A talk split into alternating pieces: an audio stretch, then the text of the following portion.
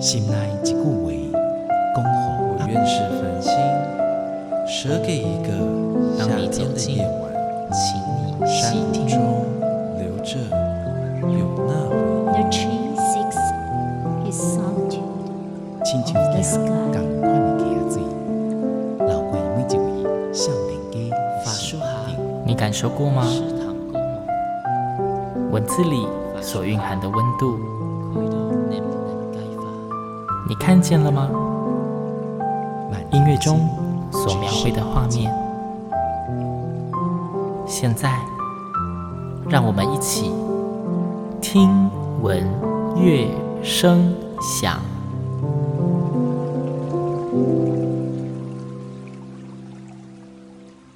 Hello，各位听众朋友们，大家好，我是新阳，欢迎再次跟我一起听闻乐声响。啊，听闻乐声响，在前三集的节目，我们从生活中看见艺术。这一次，我们要重新再切回艺术文化的领域了。今天，新阳非常荣幸，我邀请到两位大来宾。第一位呢是作曲家张俊彦张老师，老师你好。各位听众朋友，大家好。那第二位是曾经出现在节目中的声乐家杨圣安杨老师，老师好。大家好，我是杨圣安。对，那其实我的节目第一次出现作曲家，我自己非常的兴奋，而且有很多对于作曲家这件事很好奇的疑问啦。想先问一下张老师哦，因为我觉得作曲家本身就是一个非常有才华的人物设定，因为作品的数量可能也都会蛮多，然后会通常我们会说会带有一些个人的风格或是色彩。但是我更好奇的是，就是因为一般在一些不止音乐，可能是美术一些艺术创作者，呃，比较常听到就是说，我们就是啊，就是生活中偶尔会很容易观察微小的事物啊，然后就会激发灵感啊。但是我们也知道说，有很多我们所谓现在现代那种商业作曲的作曲家，可就是我需要能够刺激听者，让他喜欢上，让这一首歌有商业价值，又或者是他本身作曲是特定为了特定的歌手而写歌。那我不知道老师您做您的这一些曲子的时候，你是依循你某一些灵光一闪的灵感而写下那些曲子，还是都是例如说哦，有人他需要唱歌，所以需要您为他写歌？就是您的那种主被动的出发点，通常比较偏向哪一个？OK，那嗯，比如说呃，您刚才提到委托创作这件事，确、嗯、实委托常常是我们的创作的一个动力，嗯，好，或者是为一个很优秀的声乐家，比如说沈安，来写首歌，哈，这这个因为它就是一个很具体的创作的情境，嗯，但讲灵感来源吗？也许称不上一般人以为的那种灵感。那呃，其实讲一个好笑的，就是说创作者通常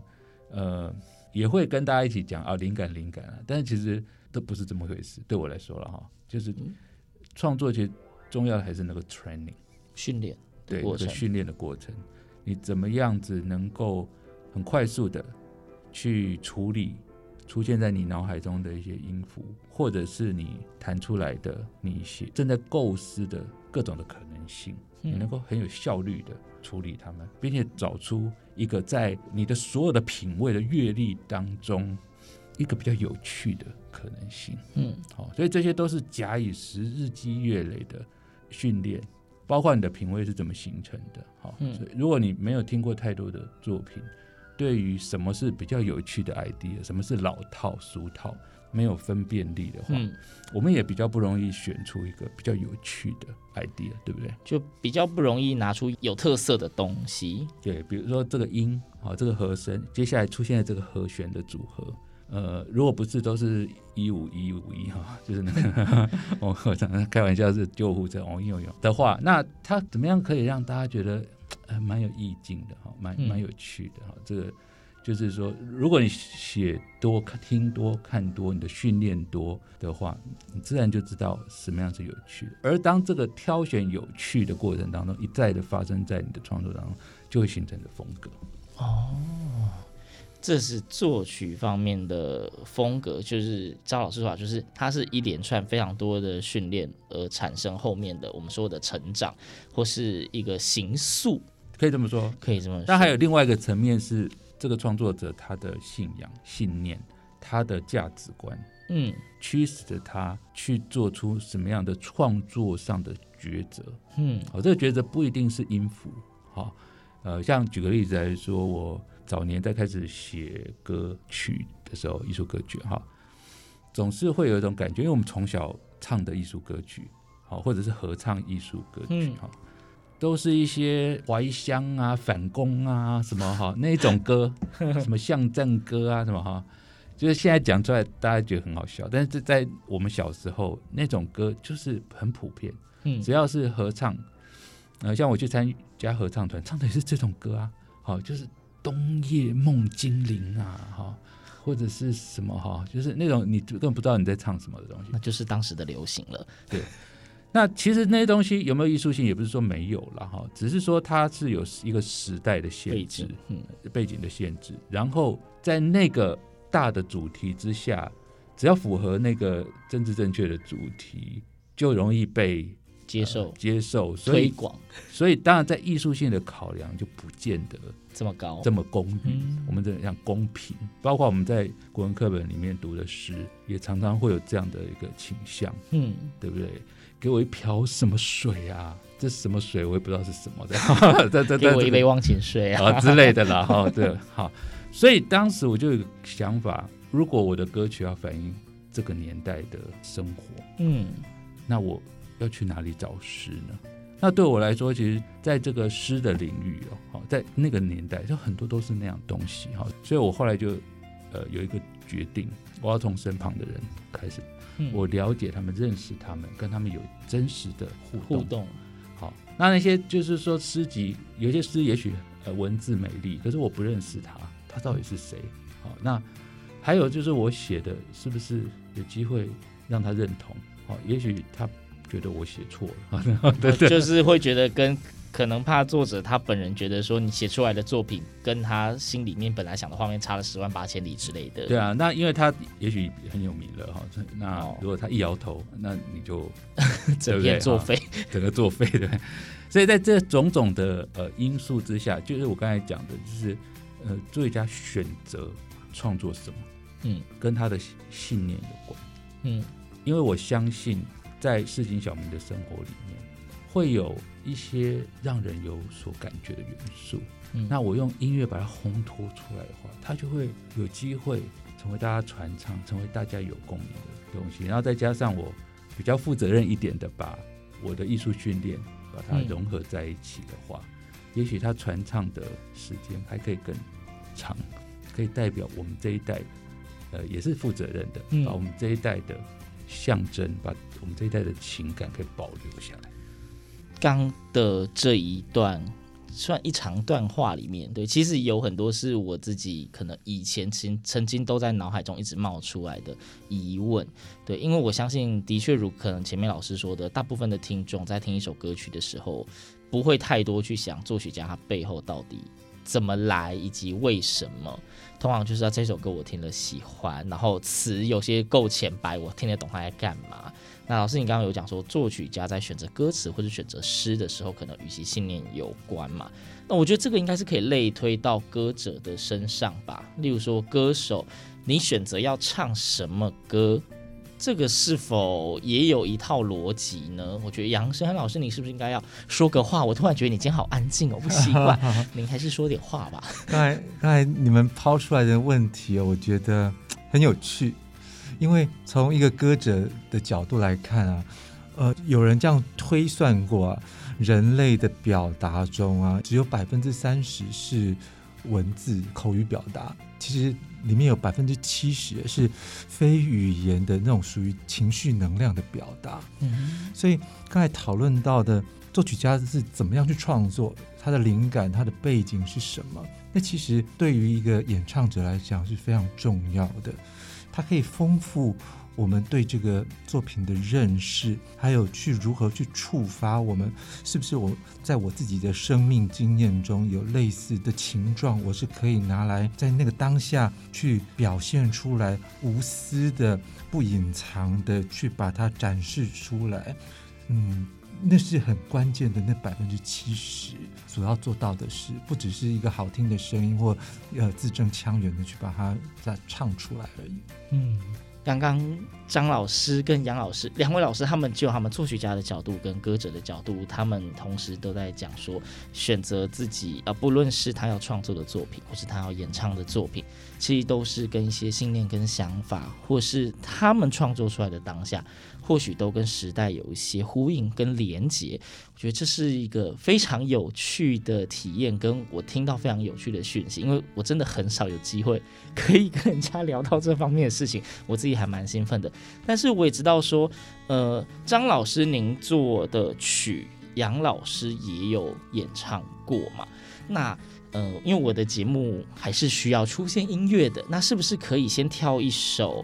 你们两个这样子合作过的曲目，来让听众们欣赏一下呢？好，啊，我今天带来的曲目也许有一点严肃了哈，但是就是说它是一个特别的嗯质感。嗯、那这个质感是什么呢？就是说是两个中音的声音或乐器，好像很孤独的组合在一起。好，因为我们听平常平常听呃流行歌就乒乒乓乓，那艺术歌曲比较常听到的就是有钢琴，对不对？对，丰富的音域，钢琴伴奏。但是这个曲子它叫做反媚书简，它的呃是四首的一个连篇。那我们等一下分享第四首给大家听，是、嗯、是它的中乐章哈。那它传达的其实是像一个在永远的黑夜当中的一个旅人，嗯，好，这个黑夜永远不会结束。这这样的一个旅人，他的心境，我觉得这背景听起来好沉重哦。对，所以这音乐你各位想想看，如何能够透过一把大提琴加上一个人声独唱，可以传达出这样的感觉呢？所以大家可以先想象一下。我觉得常常听音乐之前，你可以有一点想象力，对不对？哈、嗯，就是先想一个画面出来。对，那大提琴声音通常都是比较沧桑的，嗯，好，那男中音也可以表现比较沧桑的感受。那这个第四乐章的歌词呢，它主要传达的是一种这样的旅人，他面对这个。仿佛末世来临的情境之下的一个咏叹，嗯、所以里面大提琴会做出很戏剧性的表现哈，甚至好像一把大提琴就像一个乐团一样那样的感觉哈，应该是个蛮特别的曲子。好，那话不多说，马上来欣赏这一首由张俊彦老师作曲、杨圣恩老师所演唱、刘胜文老师大提琴演奏的。反面书写第四乐章。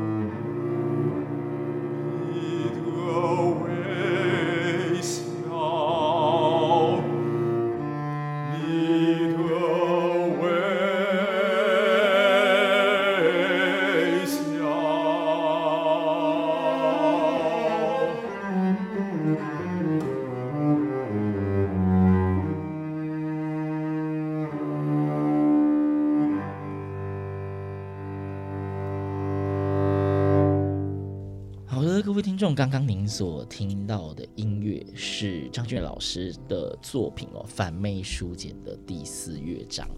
那这个乐曲的形式跟架构，相信大家在听闻乐声响里面应该是第一次遇到。那但是我们今天重点还是要回归到张老师您的那些作品跟创作，因为我知道老师您的作品跨了非常多的领域，基本上好像我能够想得到音乐形式，你几乎都有玩过。然后说其实没有这么夸张都有。沾过。我想到我的意思是，例如说独唱啦、合唱啊、器乐啊、音乐，我指的是这一种叫做我想得到的形式，你几乎可能都有、都有触及过。那也就是说，您有跟非常多不同样的算呃音乐家吗，或者是什么合作过、互动过？嗯，好，不，既然是这样，因为我算是一个比较害羞的人，嗯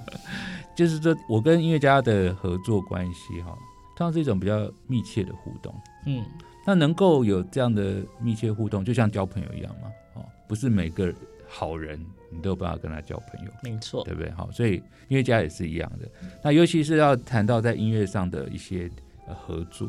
那那更是在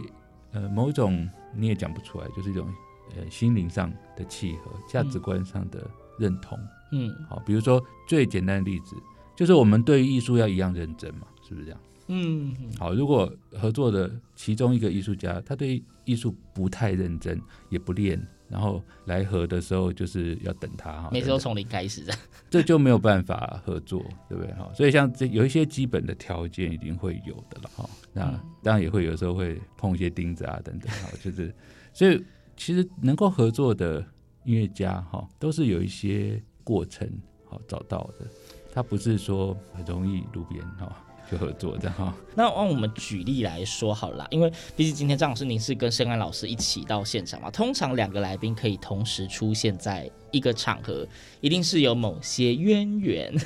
那二位是怎么样开始认识的呢？我以前在读东海大学的时候啊，老师就跟我介绍有一位跨领域的奇才。对啊，所以李秀芬老师就跟我说，我一定要去认识这样的一个学长。嗯、确实啊，嗯，后来你看，在我的演唱的人生中啊，有很多重要的时刻，不管是音乐会啊，不管是中文歌的比赛啊，确实俊彦老师的作品都在那个时刻中扮演非常重要的角色。所以，这是我们。两个呃，到现在还会密切的接触，甚至有合作，甚至会一直保持这样亦师亦友的关系，是一个很重要的一个关键。那讲到这个，我就想到一个很有趣的经验了，就是刚才那个上岸提到的，嗯、就是有有一次的场合呢，呃，他唱了一个我的音乐剧作品。那这个作品呢，因为在同场的这个呃其他的演唱者都是唱西方的歌剧哈。哦。对，所以呢，呃，好像当时就请了一个国外的呃这个伴奏，好、哦、来来这个帮大家呃这个 coach，就是说当教练啊、哦，来来协助大家。但是因为他挑了我的曲子，嗯、哦，所以这个教练当然就本人处理，是不上力，对不对？因为他不懂我的曲子，嗯、哦，那尤其我们在这个 coach 教音乐教练这个领域，我们讲懂一个曲子。那个标准是很高的，好，你不是说你今天拿到谱，你就可以说我懂，嗯，所以对他们来说，他们也不敢轻易的说，呃，他可以，然后，所以就是借由这个场合，我觉得我我当时感受到的圣安是有一点反骨的那种啊，反骨吗？对对，那那种感觉就是说，我觉得他想要让本地的音乐能够发光。嗯，这个能够发光，意思就是说，意大利歌剧可以有意大利人非常的专业的来教你。嗯，哦，那本地的作品当然也是本地的音乐家专业的告诉你这些音乐要怎么演唱，嗯，可以就是说互别苗头这样的一个想法。就我们不是总是外国的语言上比较远这种概念，所以在那一场，我觉得他非常成功的达到这个效果，因为在场的。人我相信都非常能够欣赏中文的作品，嗯，就是自己的语言，而且呃，我我很喜欢做一个对比哈，就是常常就有人会讲，哎，那个普契尼的歌剧哈，嗯，里面的弹性速度是多么的高雅，多么的困难，哈，多么的不容易诠释，因为谱上没有写，等等等等的哈，为什么这么难呢？因为它不是你的母语，简单讲，哦。好那在呃，圣安全》是我的音乐剧的这些片段哈，它其实里面包含非常复杂的弹性速度，嗯，好。可是如果你懂中文，你就知道，就好像你懂意大利文，你比较容易体会普契尼的弹性速度。语韵的关系吗？语言还有里面的角色传达的情绪，好，就是说当你拿到谱。你不是只是照着音标把它练会，嗯，你会讲那个语言的时候，嗯，你就可以知道音乐为什么那样写。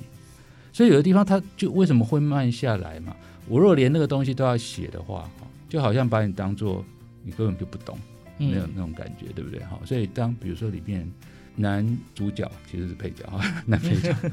他对其中一个女主角传达爱意，嗯，可是那个女主角不接受，嗯，所以。到男生的这个部分，他会很热情，音乐的速度会是那样的速度。嗯，可是他当他们一来一往切换的时候，切换到女生的时候，他是犹豫的，他是拒绝的，他是不想伤害，但是又不愿意妥协的。嗯，所以音乐到他就会慢下来，自然就会慢下来，而且会自然呈现一种犹豫不决的状态。你懂歌词，你懂意境，你懂这个语言，你懂这个音乐的写法，你自然就会有这种弹性速度，不需要人家告诉你，自然就知道该做什么事。对，所以人家要来，如果外国人要学这个作品的话，嗯，我们就可以告诉他说，这弹性速度很难哦，这样。对，这个你不懂。对 对对，但你没有那么容易了解，就不熟悉，我们教你，对不对？所以这算是几次的合作之下这样吗？老师，你刚刚有说您偶尔会帮特定的人做创作这件事情，呃，委托创作，对，对，委创的部分，委托创作，呃，通常就是音乐家如果他们有演出，他们希望能够演新的作品，嗯，那委托创作是一个很好的事情了。在历史上有，呃，有一些大音乐家，他们就是委托出名的，比如说这个大提琴家罗斯托夫维奇，哈，为什么呢？因为就是因为这样催生了。很多很多非常好的作品，好，所以我其实如果有呃音乐家好的音乐家哈，他想要委托我创作，我通常都是不会拒绝的，好，就是让新的作品可以产生的，在这个文化里面有一个动力，好，如果我们都是演别人作品、旧的作品，这文化就不会有未来，对不对？它不会有新的，同时也不会有代表这个时代的呃声音被保留下来。然后，因为我也是有注意到，刚刚说老师您本身作品跨非常多领域，然后其实看你历年那样作品，会知道说，老师您的创作这一件事情，其实一直都没有停止，一直都有在诞生新的作品。呃，讲到这个哈，就不一定哈，不一定。在我其实当然这个有点像在找找理由了，就是音乐家就是创作者，他常常在人生的不同的阶段会有不同的。struggle 好，就是我们讲挣扎，或者是面对不同的挑战。好，那很多种层面，比如说自己的语汇，自己的音音乐语言，在痛苦的转换的过程中，有的时候会写不出去。好，最有名的例子就是像荀白克哈，就是如果大家知道这个这个作曲家哈，他其实中中间有很长的一段时间都没有作品，然后一再出手的时候，就是这个历史上有名的十二音的作品。好，他可能在那中间。不断的酝酿。当然，其实，在中间他其实没有闲下来了，就是他不断透过教学、透过创著作去整理他的想法，嗯、因为他要酝酿一次新的这个要进嘛。好，嗯、那在我的人生当中也也也有很多这样的阶段了。那对我来说，我常常面对的挑战就是我怎么样把台湾这个多元语境、多元文化交融，好，这么复杂的历史，这么美丽的族群的融合，去展现在音乐里。因为当有一天我走到国外去，人家知道我是台湾来的音乐家，我要怎么去诉说这片土地的语言、故事，啊，呃，情感，然后甚至在音乐的语言上，他们可以亲近，好，但是在文化的内涵上是丰富的，这样的一个呃身份认同，嗯，好所以在在像呃接下来六月，因为我有一场也是跟呃虽然有合作的这个作品全场的这个个人乐展了，哈、嗯，就是呃在台北跟呃高雄。高雄，那在这个场合里面，我放了一些新的创作哈，就是呃试图着将台语这个我们在本地一个很普遍的。啊，大家视为母语的一个语言哈，嗯、去融合一些比较大家比较少听到台语这样的去表达的一种情境，嗯，就是把它跟这个创世的爱，一个无所不在的一个呃化育万物的爱的一个颂赞哈，呃，用一种西洋的呃中世纪素歌的形式哈，当然也结合一些室内乐哈，来表达出来。那所以，所以我想就是说，创作的这个呃信念、价值观，我们刚才提到这件事，嗯、会不断的引导的创作者去做出每一个选择，不只是诗要选什么诗哈，嗯，就是包括你选择你要表达的呃内涵，好，你想要展现的认同是什么？哎，老师，既然您自己都有提到是六月份的这个音乐会啊，我觉得，呃，我还是让大家知道一下好了。就是六月份张钧砚老师刚刚提到他的那个算是作品的音乐会，《进献与密契》，是在两厅院国家演奏厅，就是我们说国家厅里面的那小厅，然后还有魏武营的表演厅两个场地嘛，然后里面这一整场都是老师您的创作作品，对不对？对，没错。然后我知道老师你的作品，因为形式很多，所以当然我相信也不会只有一个歌手就从头唱到尾，对，所以老师您这一次的歌手大概有几人呢、啊？或者是说它大涵盖哪一些层面的音乐呢？好，如果要很快的，就是让让大家大概知道一下，假设大家有机会来听哦，嗯、可能会听到什么？好，嗯、那我就比较重点是讲一些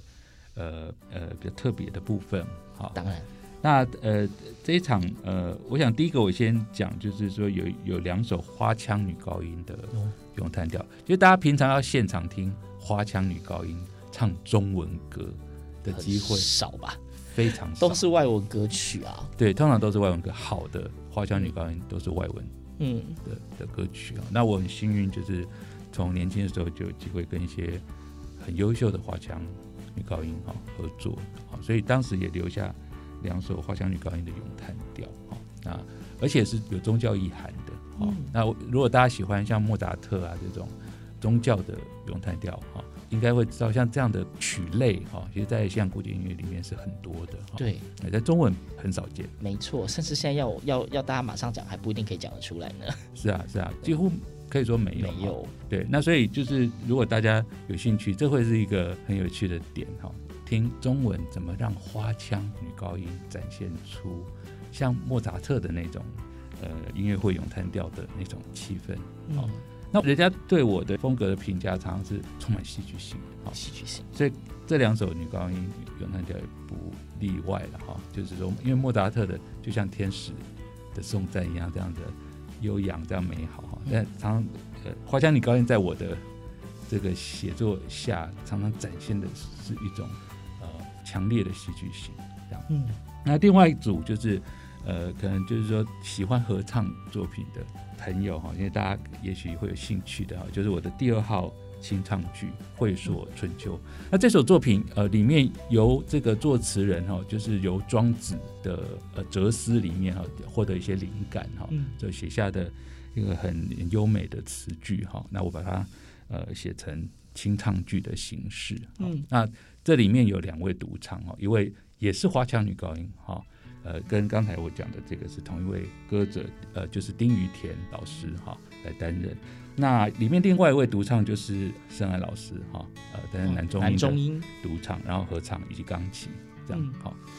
那清唱剧这个形式，如果大家不陌生的话，通常呃比较常听到是巴哈的清唱剧，嗯，对不对？好，那巴哈清唱剧其实里面有两类，哈，一类是世俗的清唱剧，就是像咖啡清唱剧，啊，或者农夫啊这些，呃，有点逗趣的哈，呃，搞笑的生活化的的题材。那另外一类就是宗教的，好，就是他在教堂的节期里面，哈，可以每周一首这样子哈，然后内容其实非常非常的严肃，哈。好，那对我来说，清唱剧这个形式，我怎么样跟西洋的清唱剧做一个一个连接？嗯，就是像在庄子里面，好，啊，它的意境会让你觉得好像圣跟俗，好，就是在西方的那个分界，哈，的界限开始模糊了。他思考宇宙万物、人生的意义，嗯，但是又跟他的个人的情感。跟经验是很深刻的融合在一起的哈，所以我对于现象剧的看法也是，就是说，如果我用中文写清唱剧的话，它必然也是一种圣跟俗没有界限的状态。嗯，好，所以在这一首《会说春秋》里面表现出来的就是这样的一个意境。哎，那因为刚刚说这一场杨圣安老师本身也有演唱的曲目嘛。是不是？当然不会让你一直安静到最后啊！没有，就是想请问老师，您对这一场演出的曲目，您现在看练到现在的呃感觉，跟之前唱的曲子，就是我们来来点新的感想分享，或是或是推荐哦。嗯，因为我最近刚演唱完是君燕老师的音乐剧作品嘛，嗯啊，接下来这个六月的要演唱的音乐啊，其实是属于一个比较严肃性的。或我用严肃，或者是说它它有更多的哲学性或者音乐性，非常具有深度。我不是说通俗就不没有深度了，其实大家表表达的面向不一样，对，所以这对我来讲啊，这样这么短期之内要去唱这些作品，是一种很特别的感觉，是就像是嗯，不批判，全部去接纳这个全世界一样，对啊。这世界不可能只有一种声音。我们常常我们都会喜欢这个，讨厌那个。可是我们我们要如何去训练训练自己去拥抱所有所有看到所有那些喜欢跟不喜欢呢？我觉得生命中，在我最近就给我这样一个很好的训练。对啊，借由君燕老师不同调性、不同的趣味、不同面向的设计的音乐呢，让我去。全然的去接受、去拥抱这样子的音乐，其实就真的好像是透过音乐去体验我们的人生中的酸甜苦辣。因为君燕老师，您这一次的音乐会啦，我相信就是作品非常多，非常值得期待。而且您有说您有全新的创作在里面嘛？那关于老师您这个，诶，里面我印象中有世界首演，就是所谓全新创作的部分嘛？那这部分的那个曲子的意象或是什么？可以简单的透露一些吗？好，呃，这个是很好的问题哦，因为就是讲到这个，其实也有一些可以聊的了。嗯、好，嗯，其实刚才呃，珊珊提到就是这个拥抱全部，哈、嗯，就是当歌者参与一个，特别是新作发表的时候，嗯，我觉得这是一个呃，就是不是所有的呃演奏者都有这样的能力。什么能力呢？就是说，当特别是作品还没有问世。嗯，他没有诞生到这个世界上来说，呃，我们可以比较，是大家可以想象一下哈，当你弹一首贝多芬的小曲好了哈，嗯，之前有多少的人已经弹过？你有多少的版本可以听、可以参考，甚至已经有一些诠释的正统哈，嗯嗯，可是新作品没有，好，所以通常有这样的发表新作品的能力的呃演奏家，就像刚才圣安老师讲的，他们的。第一个药物就是让这个孩子诞生到这个世界上，所以这个孩子在诞生之前，他还没有被其他人演过，对，所以也没有被评价的空间或可能性，甚至就是说第一次演，大家都还不知道他的全貌是什么的状况。那很多的我包括我合作音乐家在内哈，很容易在第一时间拿到谱，就会有好误出现。哦，好，那这个其实对于在呃演奏世界首演发表作品，嗯，是一种心理素质。嗯，就是我们怎么样能够让这个作品很原汁原味的先诞生在这个世界上。嗯，然后如果它被接纳了，大家喜欢了，自然会有更多的人参与，更多的版本出现。对。会有很多的辩证的空间，嗯，好，甚至是传唱下来几百年之后，也许形成一个大家都有共识的一种诠释。但是新作品没有这个机会，对，啊，包括我们整个大环境，其实，在我们这个文化里面，对新作品的友善程度没有那么高的，哦、嗯，就是包括要跟别人竞争演出的条件、场地啊，哈，甚至是有没有。经费的补助啊，等等哈、嗯，所以我也是顺便提出呼吁了哈。如果 大家有机会，也可可以知道，呃，在我们自己的文化诞生自己的作品，自己的创作者是其实是一个文化不断演进的必要条件啊、嗯。那是值得，不管你是什么身份哈，呃，都值得来重视一下这样子。那所以就是说，提到这个世界首演这件事情，嗯、这件事情，跟申老师刚才确实讲到一个很重要的点。这个也许也就是我们一直可以很愉快的合作的一个原因之一吧。好，好，那这次还有一个首演的作品叫做《不存在的情诗》。好，嗯，那这个作品其实还它还在成型当中，还在成型。对，就是说有一些原来想好的片段，哈，那一些一些因素，等一下我再讲。OK 的，好，呃，想要跟动、抽换啊等等的哈。好，那这个也是首演作品常会发生的一件事啊。那我是一个，就是说希望在呃给演出者谱的时候，就差不多已经完成了定稿了的状态哈。所以大家拿到谱会比较心安一点。不过其实练一练又一直被修改这样。对，其实很多世界首演的场合不是这样，作曲家会一直改到改到上台前一刻，最后一刻哇。对，不管大家怎么样昏倒，他都不管，就是要改。那我是尽量不要做这样的事啊，因为感觉也比较专业一点啦的，好，那也让呃演出者比较放心一点哈。好，那在。这个不存在的情诗，这个标题很怪，对不对？好，嗯，那我也可以聊一聊它的来历了哈。其实这个这个标题其实最最初最初一个起心动念哈，呃，不是百分之百的原因，但是一部分的原因是跟呃在当时香港发生反送中事件有关。好，那这件事情因为有很多年轻人情侣哈，他们呃参与这个过程，他们其实很爱他们的土地，但是。在这个呃发生这样的事哈，对于他们的自由即将被剥夺这个这个过程当中，他们双方都很认同要一起守护家园、奋战，甚至到了一个地步，大家也知道那时候的情境非常的险恶哈，他们都不见得知道自己能不能活得回来。那也有很多的报道、很多的故事在刻画这些动人的场面哈，所以当时不存在的情诗这个想法哈，也是来自于说如果。有一些未能来得及被写出来的情话哈，或者是一些情境，其实它是有情的，但是没有人会为他写诗的状况呢？好，那我可不可以想象，如果有这样的情诗、情书，它是怎么样的一个状况？嗯，好，那为什么会提到，就是说他还在这个酝酿中、变动当中的？好的，这当然就跟今天的主持人。有关的，好，那原因是因为就是说，呃，刚才我也提到一个理念了，就是说我很喜欢去跟身旁的这个呃我接触得到的人互动得到的人合作，嗯，那刚好这个主持人呃，就是我们就是聊了几次之后，呃，我会发现，哎，他有一些诗好像蛮适合在这个情境里面被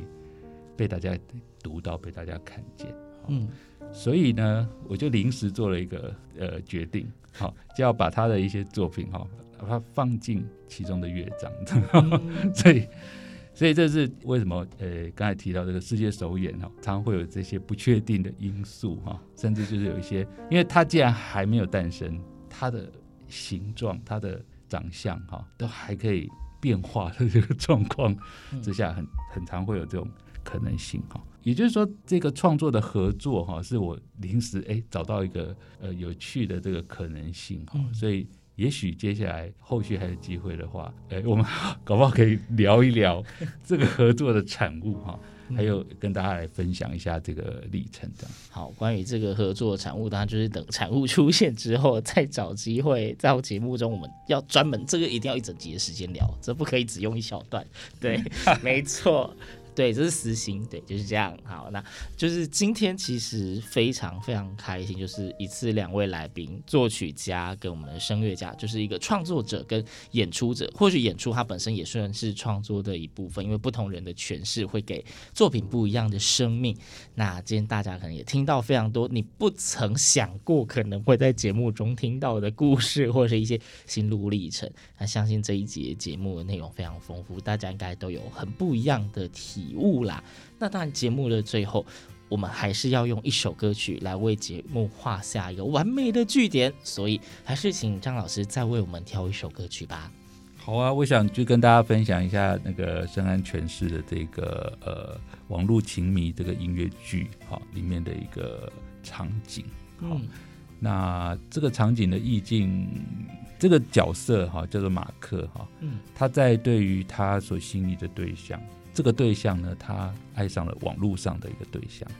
呃，网网恋，对网恋。那当然，大家其实这个有一点需要解释哦，就在那个年代，在我写作的那个年代，就是是比较流行的是文字的形式的交往，哈、嗯，因为那时候的网络还没有